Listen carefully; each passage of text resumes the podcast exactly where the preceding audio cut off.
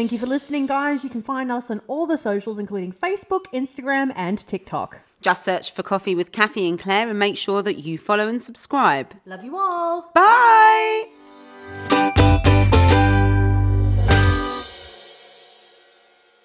Hello and welcome back to another episode of Coffee with Cathy and Claire. We haven't actually got Cathy with us today, sadly, because as you may have seen on our socials, Cathy is in bereavement and she's taking a little bit of time off.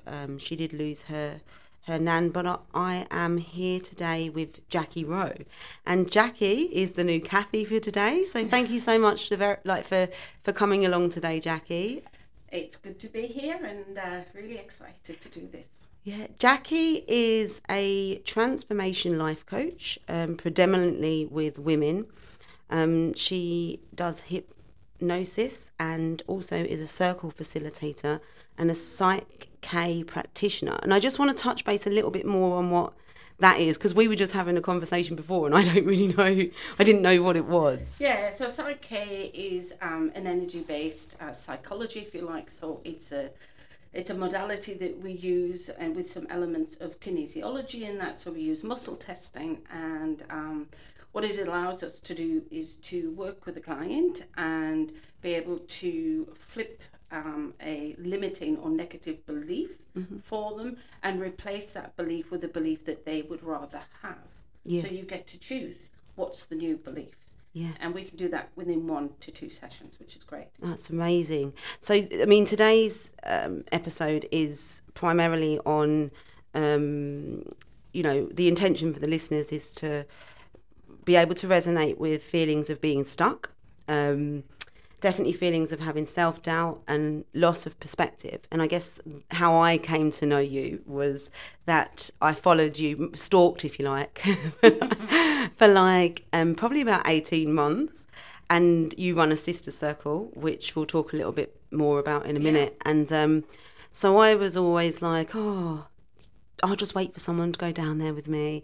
And then eventually I got to the point where I lost my own nan, and that led me to think, why do I need to go with anybody? I'm just going to go and I'm going to enjoy, and I'm going to sit in Sister's Circle. And since then, the things that you've done for me and for many women across the globe as well, because you're not just here in Australia, you've worked some wonders for them. And I think maybe let's just talk a little bit about what Sister's Circle is and what that does for, your tribe. Yeah, for sure. So, Sunrise Sister Circle is coming up to its 5th year, so we've been going quite a while now. And if you want, I can give you some background on how it all came about. Yes, please. Yeah. And why I set Sister Circle up. So going back quite a few years now, I was here living in Australia, and I had gone through, my family had gone through a number of crisis points, and one of those crisis points was one of my daughters being groomed by a drug dealer, and she was sucked into the world of drugs and violence. I had another daughter who was very unwell at the time and in and out of neurology, and my little lad was a lot younger than them. He was around 9 years old, and he had some challenges around dyslexia and work at school, etc. So there was quite a lot of things going on, and my daughter, my eldest daughter, who had been groomed by this drug dealer, ended up getting pregnant quite quickly, which became an added on to the crisis. Yeah. And as life does, it sort of throws you lots of curveballs, and these were massive, and they were rolling one after the other. And it was just really, really challenging. As a mother, it was challenging. I questioned my own capacity as a mother, whether I was good enough, where had I failed, where had I gone wrong. And at the same time, you're trying to parent all of these children, including my eldest, now at 16 and due to have a baby, etc. So she went on to have the baby. The baby, without going into too much detail, the baby came into my care. Yeah. When she was very, very young, as an infant, and she's nearly 20. So we're talking, this has been a journey. Yeah. And So that journey was quite challenging for me as a mother, as a woman, and it took me sort of on a really rough ride for a long time. And I really was looking for my tribe, my support, and there was nothing really that I could find. I mean, I'm from village life, from the northeast of England, and in village life it's quite natural and easy. Women sort of, we just know when one of the women is not where she feels she wants to be, and everybody just seems to gather around. I can understand. And they just give her the support that she needs, and sometimes that's just making a cup of tea or being with them. It doesn't necessarily require a lot to give that support. But here in Perth, in Australia, in a new country, I just couldn't find anything. We had been here about 5 or 6 years by then. Yeah. And it struck me at that time that if I needed that and couldn't find it, then there must be other women who need that and can't find it. And I didn't take action on that at that time. There was lots of other things going on, but it was always in my mind. And then I got to the point where I thought, well, I had actually, what I had done is found two simple tools, two really powerful but simple tools. Somebody gave me an online link to a short meditation and a breathwork practice. Yes. I'd never heard of breathwork back then. I didn't know what that was. Meditation was not my thing. It wasn't something I did. It's not easy to do, is it? No, I'd be the one at work looking around the room when everybody else is supposed to be their eyes closed and being too, calm. Jackie. I was like wide awake, like, what's this crap about? Well, that was me back then. It's not me now, but that was me back then. Mm-hmm. And I just made a commitment to myself that I would use these tools every day for 30 days. That was it. It was a simple thing. Mm-hmm. But within 30 days, I was definitely feeling clearer, that I could see solutions and things. The chaos was still there. The issues were still there. I had changed. My perception was changing. I wasn't as bogged down by everything and could see things a little bit more clearly and get some clarity. And I then went on, as you do when you're in this situation, to do my postgrad in coaching with Curtin University. Yep. Because I wanted to understand how I could help other women more. And then I did the coaching, and then that led me to creating Sunrise Sister Circle. And I didn't know at the time whether anybody would come, but I didn't really care. I just thought, I'm going to offer it. So I had clear intentions about it. One, it was only for women. Yep. Two, it was about mindset, empowerment, and self-growth. And three, it would always be free. Those were the three things. And so I just literally shared it with a few friends and said, this is what I'm going to do. If you want to come, you can come. And, and that was it. And I headed down the beach at sunrise, because obviously it's an early morning. Sunrise. You got to be there at sunrise. So you've got to get up to be there. I took, yoga mat. I took my little circle thing, and I set everything up, and I thought, well, what's the worst that can happen? Nobody comes, and I go have a coffee, I have a morning on the beach, and then I try again next week. So the first year I did it every single week. So it was 52 weeks. We did it every week. And the women on that first day, I sat on the beach and I was like, are they going to come? Are they not going to come? And then I just suddenly heard them. They were laughing and talking. How many people did you have come on your first? Oh, I think it was about 12 or 15 women. So it goes to show. I mean, that's not really promoting it either, is it? That's not like using any socials or anything. I didn't have anything, no. Yeah. No, I had like a Facebook profile. It was just a private family thing. Yeah. But no, I didn't have anything. But they came, and they have come every circle since. Exactly. And I think that's probably, the thing that got me to come to Circle originally is that feeling as parents. And I think like this, in my instance, was just like a lot had happened, and I'd lost my nan, who was my security blanket. And it just hit me like a ton of bricks. And I think it's because we went to the UK for 6 weeks. I broke my routine, my little comfortable routine that I'd been in for years, and everything was just, you know, sailing along as it always does, and we are all in routine. And then all of a sudden, you lose your security blanket, or you lose something, or there's a trigger, and then everything falls. So I kind of felt, which my feeling that I had was that I was in the ocean. I think we've talked about this before. I was in the ocean, and there was a wave that just took me out, and I could not see the top of the ocean. I couldn't see the top where the surface was, and I felt like I was just being rolled. And then all of a sudden I could see it, but I was like, you know, getting up there was a real struggle, and I'd get up and then it was still really choppy. And that's kind of how I felt. And a lot of people who go here to your circle will definitely feel the pressures of life, in particular for this episode, like parenting and the neurodivergency that comes in that, and having challenges within the dynamics of home life, and in terms of the forks in the road, if you like. And I remember you, on my very first circle, talked about something that really was just like, this woman's the real deal, you know. And it was about the circle, the dance of life.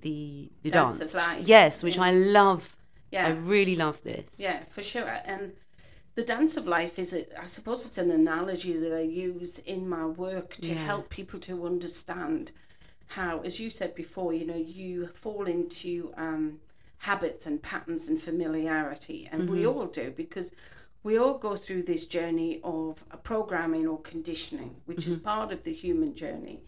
So obviously when we're born, we're not born with values and beliefs or understanding or whatever, you know, and that first 7 years of our life, we're literally like a computer hard drive. Our mind records everything and it absorbs everything, and we learn a lot of our adult habits in our early years. But we're not always aware of them. So awareness is everything, and what happens is we fall into habits of behavior. So how we think, how we feel, and how we act, which is our personality, that's it. And we live our life on a repeat, like a Groundhog Day existence, and within that are these steps of a dance that we have learned long ago, and we don't even know that we've learned them. We don't know until, as you say, a crisis hits, as in the death of your nan for you. For me, for other people, it can be something different. It can be the loss of a job, the loss of a relationship. It can be many things. But often we do live this Groundhog Day existence where, and we do have 60 to 90,000 thoughts per day. And, you know, 80, 90% of those thoughts are exactly the same thoughts as we had the day before. We just keep going. We just keep repeating. And often we're not necessarily happy in that journey. We're not where we want to be, but we just keep repeating it because we haven't stopped. And we have to stop to look at what are the steps in the dance that we're taking. And sometimes it takes a crisis to make us wake up to the patterns. And you was also saying that you might be in that stage where, for example, you're doing a new dance, but you're people around you are like, wait a minute, you've always been doing the foxtrot. Why, you know? For sure. And again, that's part of that analogy. So what happens is people will either hit a crisis, or what I'll usually say is when life pinches tight enough, you will move. And until it pinches you tight, you won't move. You'll just keep repeating. But one day something will just pinch that little bit tighter, and you go, I can't do this anymore. I don't want to live like this anymore. I want to do this. I want to change this, etc. And it just sparks this level of awareness within you. And not everybody, I think that's where a lot of people hit a stuck point, because they don't know where to go. They don't know what to do. They've got this awareness that actually I'm not happy in my life, or I hate this job, or you know, I'm a people pleaser and I don't know how to get out of that. So they hit some level of awareness about their life, and they don't know what to do to change it. And that's where Sunrise Sister Circle comes in. A lot of women come to that because they feel stuck in their patterns, or they've recognized that they need change and they don't know how. And that's a lot of the work that we do. And so as they gain that awareness and they expand their conscious awareness, which is really what it is, they then begin to create change by noticing Because what happens is, as we expand our conscious awareness, when we slow the mind down, we do things like breath work, meditation, walking by the beach, gardening, whatever it is for you that gives you that calmer level of mind. Yeah, you talk a lot about your flow, like what puts you into your flow. Yeah, so it could be something that's creative or, sitting in the park or writing or reading, whatever it might be, but we need to take time to slow the mind down. And as we begin to slow the mind down, it allows thoughts and behaviours and emotions that we've been doing on repeat to become more evident to us. So we become the observer of our own thoughts. So we start to think about what we're thinking about. Yes. Which sounds a bit crazy, but that's what it means. And once we start looking at what we've been thinking about, then we can choose to change it. And we can start to repeat a new pattern to create new habits. But as you say, this is changing the steps of the dance, where you're familiar. And in every relationship we have, we create a particular dance. And it's different in every relationship, whether that's with our partners, with our work colleagues, with our children, our parents, whoever it might be. And when you change the steps, they are often taken aback, particularly in a relationship where, it's a close relationship and you've lived this dance for years and suddenly you're doing something different. They're going to notice it and they're not always going to like it because often it has met their needs too. And so they would often be on the back foot and wondering what the hell's going on. This is our dance, this is what we do. We fight or we ignore or we behave like this or we behave like that. And now you're not doing that. Yeah. Some people choose to announce it and say, I've been doing some work, I've had some realizations, or I've noticed this about myself and I want to change it. Yeah. So I'm no longer going to keep saying yes, when really I want to say no, because I feel like that's what I've been doing. So some people will announce it like that and share it with their partner. Others will just step by step and slowly begin to create a change.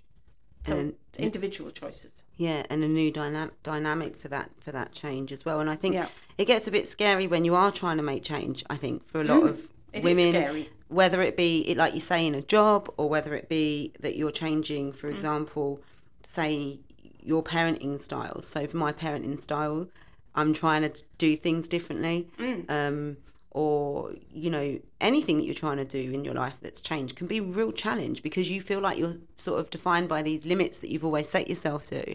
Yeah. And then all of a sudden you're like, I don't want that limit anymore. I'm going to put the bar higher, and so that can become quite overwhelming. I think it can, because the decision to change things comes from the conscious level of mind. That's your creative mind.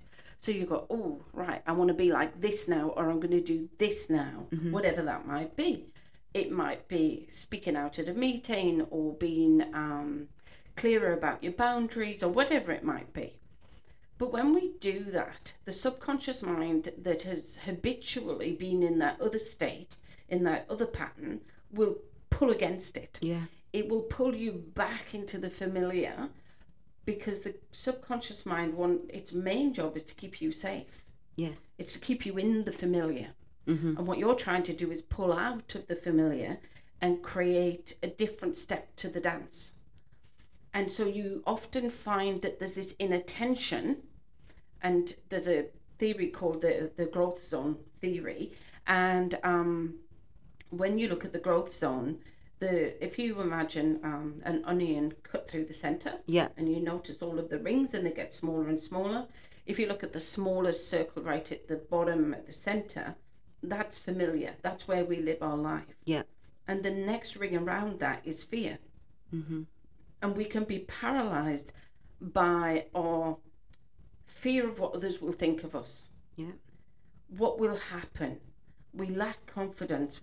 We're scared to make the change. And there's a guy called Joe Dispenza. Love him. He's brilliant. And his book is amazing, which is Changing the Habits of Being Yourself. Yes. And within his book and within his work, he talks about the river of change. So it's the same thing. It's still that fear zone. So this is the river of change that you're stepping into. Yeah. So often people step in and they will step back and forth between the familiar and where they want to go. And then they need help to move. I love Joe Dispenza, to be honest with you. I think he's absolutely amazing. And he's probably, I watched a video with his, I might try and find the link to put on here, but I watched a YouTube clip, and that's actually when I decided to do my work individually with you. Because obviously I think I've been doing stuff with you for the past probably 8-9 months. But it was after that that I was like, I'm going to actually do some one-on-one work. And I can probably well imagine that it would be a lot of the reason that the women do either come to Circle or come to see you, to have the life coaching. Yeah, for sure, they do. I mean, women will come for lots of reasons, but the common denominator is often that they want change and they don't know how to create change, or they have a situation that they cannot seem to find their way out of. And yeah, I totally agree with you around Joe Dispenza's work. Love his work, and his book was my big go-to book in the beginning as I was exploring different types of meditation and the mind, and as I was coaching women and moving more into doing circle work. But yeah, I think his book is amazing. I recommended it to so many people. Yeah, and his meditations are amazing and really, really powerful, really worth looking into. They definitely are, because I even just from that one little clip, I was like, oh my God, this guy is amazing. And like, I guess the women in Circle in particular, I've been to a lot of circles, it's about finding alignment. There's so much that you can get out of them types of, because you said it before, like this isn't something that hasn't been done for thousands of years in lots of different cultures. Oh, for sure. I mean, women sitting in circle is has happened for thousands of years. Yeah. It really has. And women have always come together to share wisdom and connect. And when the women, I mean, every circle is different, I will say that. Not every circle you go to is going to be like the circles that I run. Everybody has their own personality and their own style and the way that they do it. And mine have a very clear intention. It is about self-empowerment. It is about self-growth. Whereas others may be more spiritual, if you like, although we do meditation and we do breath work and we do energy work. So we do that stuff. But the intention is always the same. It's around self-empowerment and self-growth. Because I really want women to be able to comfortably be able to speak their truth and to, you know, to set their boundaries and to live a life that they love, because they have a right to live a life that they love regardless of what situation they're in. And I've never ever found that I've worked with any woman where she has not found a new way forward. Like, we've always been able to look at her situation and identify ways forward for her so that she does step into a life that she loves by making new choices and creating new steps to her dance. I love that. And it's even for myself. I mean, I've been there when I've had, I guess, a transitioning period, you could almost call it. I think you'd probably remember when I was I did a meditation with you, and it was an amazing experience for me. I remember. Oh, yeah. I was like, I just need a minute. Yeah. It really was like one of them I need a minute moments, and it was. That was in Women Rising. It was in Women Rising. A different circle, yeah. It was a smaller group, and it was one that was very intimate, and a safe place to be able to really just be yourself organically and authentically. And when I come out of that meditation that we did, the thing that had happened for me, and I'll cut it short because it was quite a long story, but basically I was going through a tunnel and it was just green, and all of a sudden there was every single season. There was snow, summer, spring, autumn, and then there was myself in like a white gown, and then all of a sudden there was like loads of like versions of me. Yeah. And then I kind of had that epiphany that it was like, oh my gosh, these are the versions of myself that I'm shredding, mm-hmm. that I loved or mm. served me a purpose. But now mm-hmm. It's not that I don't, that they were bad. It was just that they don't really serve me now. Yeah, exactly. And you know, there's lots of things that we do, you know, in our younger years or as a child or as a teenager or as a young adult or whatever, that no longer serve us in the next season of our life. Yeah. And that's okay. And that's just part of growth. And a lot of people get quite scared by this feeling of, oh my God, you know, it doesn't feel the same. It's not meant to. No. Because when we grow, you will feel it. And you feel growing pains, right? It's sort of like that, yeah, because when people panic, as we said before, when they change the steps to the dance or they're mm-hmm. stepping into that river of change, as Joe Dispenza says, it can feel scary. Yeah. But that scary feeling, it's how you perceive it to be and it's how you name it. So if you name it as scary, it's going to feel scary. If you name it as, and just noticing, I'm changing. And this is the feeling of change. Yeah. As I move towards new change, it's going to feel a little bit scary. So just reassuring yourself as you go through that change is important. I 100% agree. And also, like, even with that transition of, like, for example, with myself and parenting, that change into parenting was, I'm not going to lie, like, difficult for me. And I don't think I realised how difficult it was for me until I become aware of it. And that's only recently. Mm-hmm. It's only recently that for me, being a parent of one was hard then, but I didn't really realise that.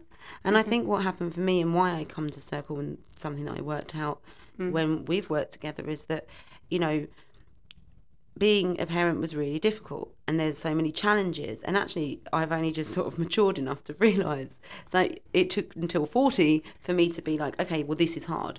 Whereas I'd always known it hard, but I never really realised how difficult it was because of all of the, you know, we've talked about it before where the expectations of mums, we've got so much social media, we've got so much that we're expected to achieve, work, keep the house tidy, take the kids to the clubs, like all of these things. And especially in my situation, and I know that there is a lot of listeners out here that would be definitely in the same category with the FIFO lifestyle, which I don't know if you work with anybody that are in FIFO. Exactly. So yeah, I do. I mean, I have lots of women whose husbands work away for lots of different reasons, whether it's FIFO or something else.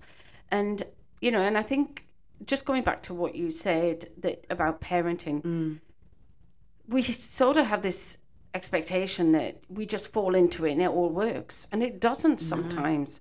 You know, I have more than one child who have, let's say, an extended need, or they have...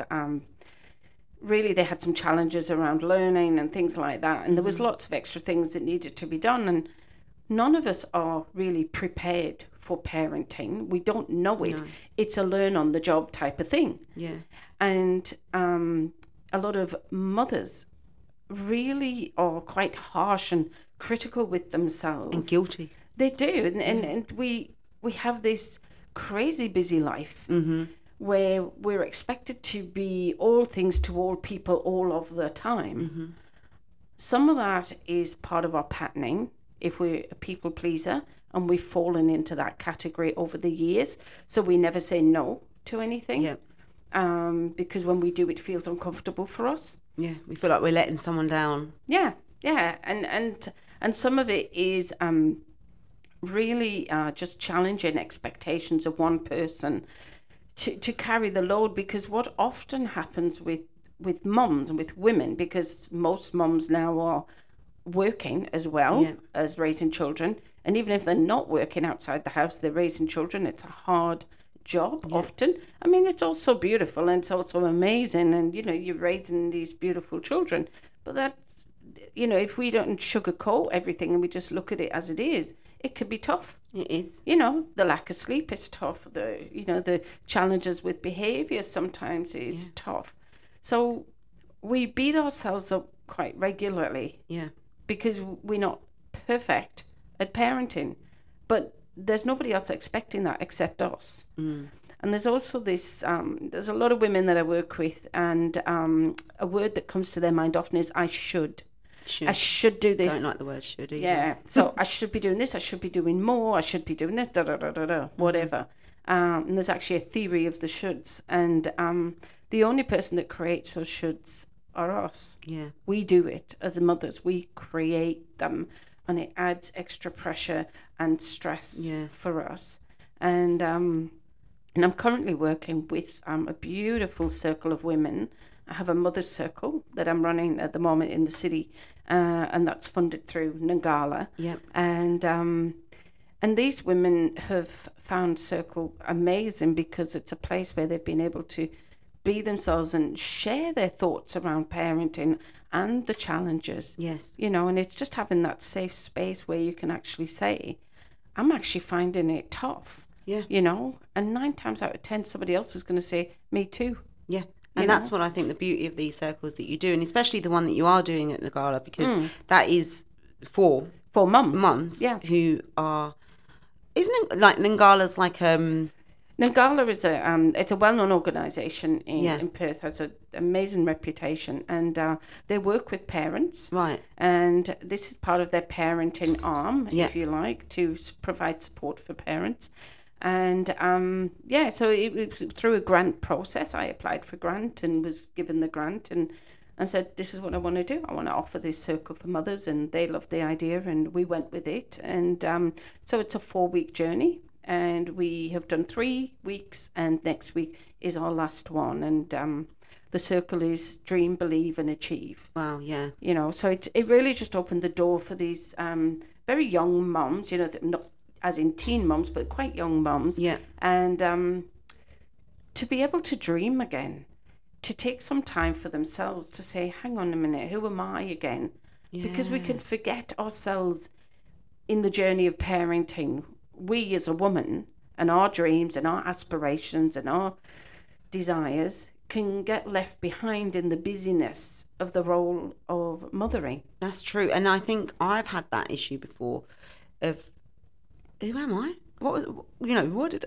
Yeah, and, what did I want? You know, that's... I think that's probably... Like, it's not like I don't know what my identity is, but I definitely feel as though it was a little bit distorted. Like, what do I like doing? Like, I completely forgot what I like doing. Mm-hmm. And it was really difficult to try and... You know, so I was doing things like golf. Like...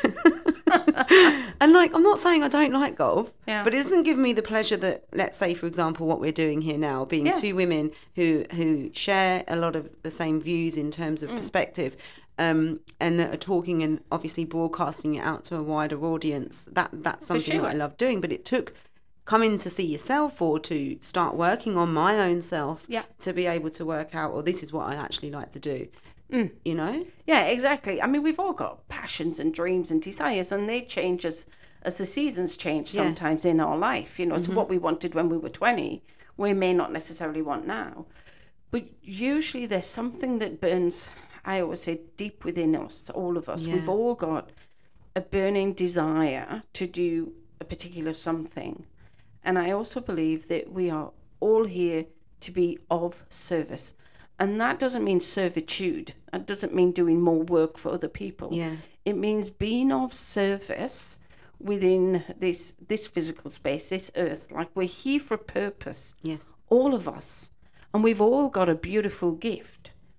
And that gift lines up with our purpose. And sometimes it can just take a little time to realise what that is. Or we have put our gifts and our purpose on the back burner. Yeah. As we parent and as we raise young children. Yeah.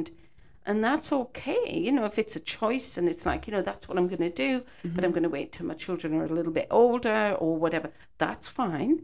You know, that's a choice that we can make.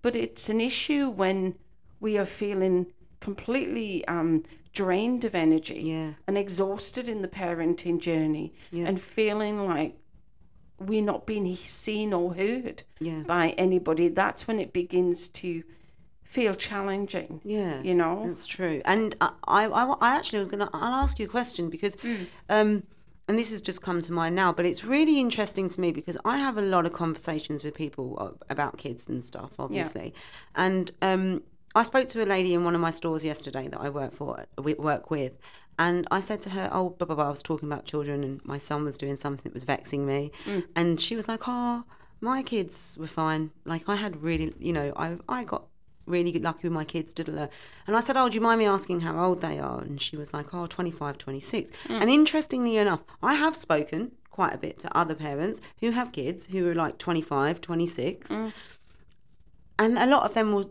literally not feel that it was as difficult as what, say, we have it now. You know, because I don't actually think, and I'm gonna not saying that everybody who's raising kids now of the ages of sort of like who are 8 in this moment find it as a challenging, but most of them are just like, and they have exactly what you said, exhaustion, overwhelm.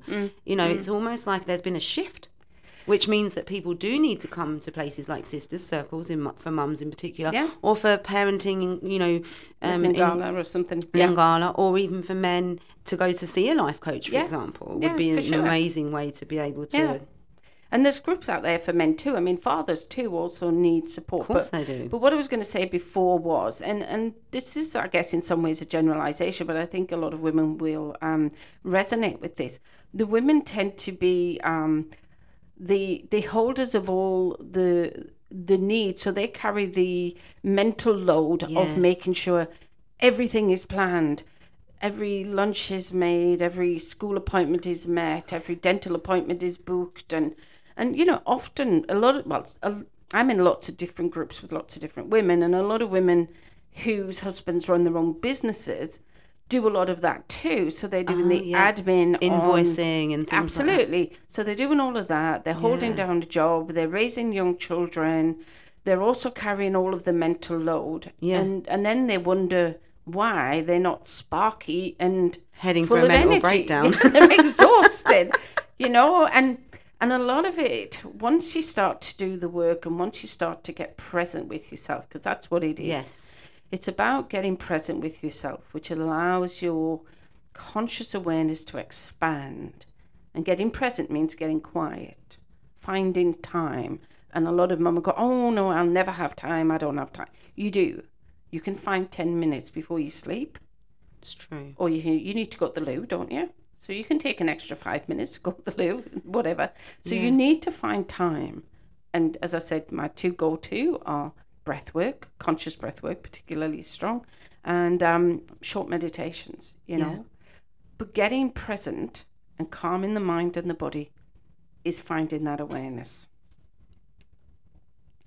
Thanks so much, Jackie. I feel like you've given so much information, and obviously we've gotten to the stage where we can't fit everything in one episode, so I'm going to just thank you for your time, and we're going to call this part 1, and definitely have you back for going more deeper into these types of things that you've just talked about in terms of meditating, breath work, all these things that can help to, like you say, calm your mind and get into the flow, which I really love when you talk about. So we will really look forward to having you back for part 2. I'm encouraging any of our listeners to obviously get in touch with any of their thoughts about this episode, anything that they want to bring to the table. I'd like to ask just for that like and subscribe to keep Coffee with Cathy and Claire alive. And we will see you again for part 2 with Jackie Rowe. Thank you. Bye. Thank you for listening, guys. You can find us on all the socials, including Facebook, Instagram, and TikTok. Just search for Coffee with Cathy and Claire and make sure that you follow and subscribe. Love you all. Bye. Bye.